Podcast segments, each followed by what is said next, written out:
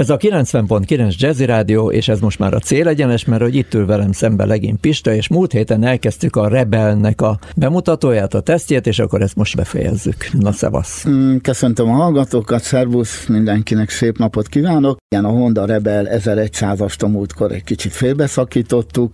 Nagyon sok mindent elmondtunk róla, tehát ő kapta meg az Afrika Twinnek a motorját, DCT váltóval, 1100 köbcentis motorral, ami nagyon érdekes benne, ugye, hogy az 500-as próbáltuk tavaly, látszatra alig lehet megkülönböztetni, az avatatlan szemek szinte alig vesznek észre különbséget, de határozottan kényelmesebb és nagyobb lett, mint az 500-as volt. Az ára az 3 millió 989, 1084 köbcentis, 87 lóerős, ami 64 kW, és ez 7000-es fordulaton adja le.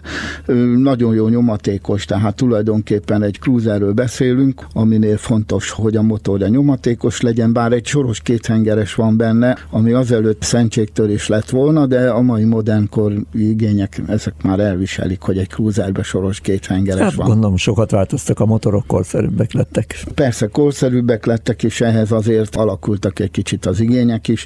98 Nm a nyomaték a 4700-as fordulaton, ami szintén elég jó. Radiális fékek vannak rajta, ami, ami azért ugye egy sportosságot is mutat. Tulajdonképpen Mi a fenn az a radiális fék? Nem közvetlen a villára van rögzítve a féknyereg, hanem két tartóval a központi részre, tehát a tengelyhez Aha. csatlakozik, és ezáltal ugye fékezéskor nem húzza el annyira a tárcsa, és uh-huh. a mhm. sportos motorokra így radiális féket szoktak tenni. Tehát mondjuk az, hogy kisebbek a trakciós hatások is, tehát nem fogja elrángatni a kormányunkat. Pontosan, de hát ez nyilván nem nagyon érezhető azért egy átlagos motorozáskor, ez inkább sportos haladás. De ha elgurul a gyógyszer, akkor igen. Akkor igen, akkor lehet érezni. És ha megyünk utána.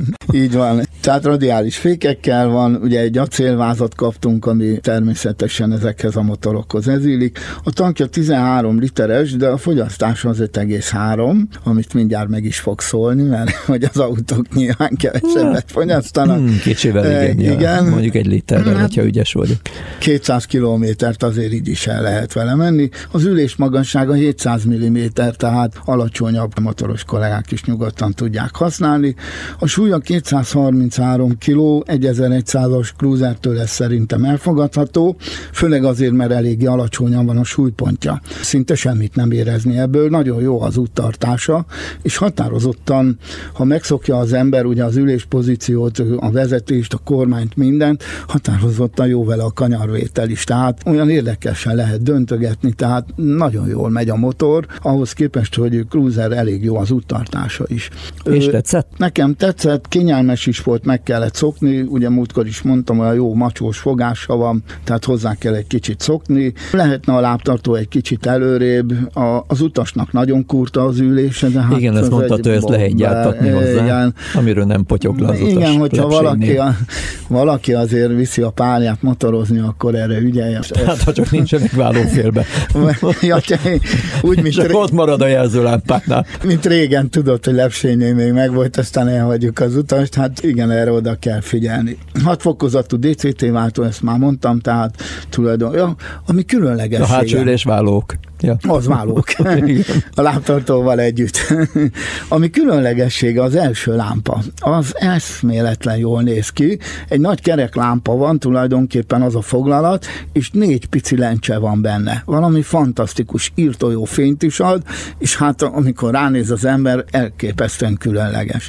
Tehát ilyet még nem nagyon láttunk, egyedül a Yamaha-nak van még hasonlója, de nagyon mutatós ez a lámpa. Hát akkor ez volt a Honda Rebel, 1100-as 1100-as, így van. Afrika Twin motorral szerelt változata. Azzal, azzal, yeah, pontosan, yeah. szépen le van feketítve, tehát csak az avatott szemek veszik. De hogy látom, hogy a mosolyból szeretted. Kellemes volt, igen, de az 500-as után az egy kicsit kényelmetlen volt nekem, kellemes csalódás volt az 1001-es. Hát akkor ennyi volt a mai műsor. Búcsúzik a két műsorvezető. Legyen István, és jövő hétre az XADV-t megnézzük, a Honda XADV-t, jó?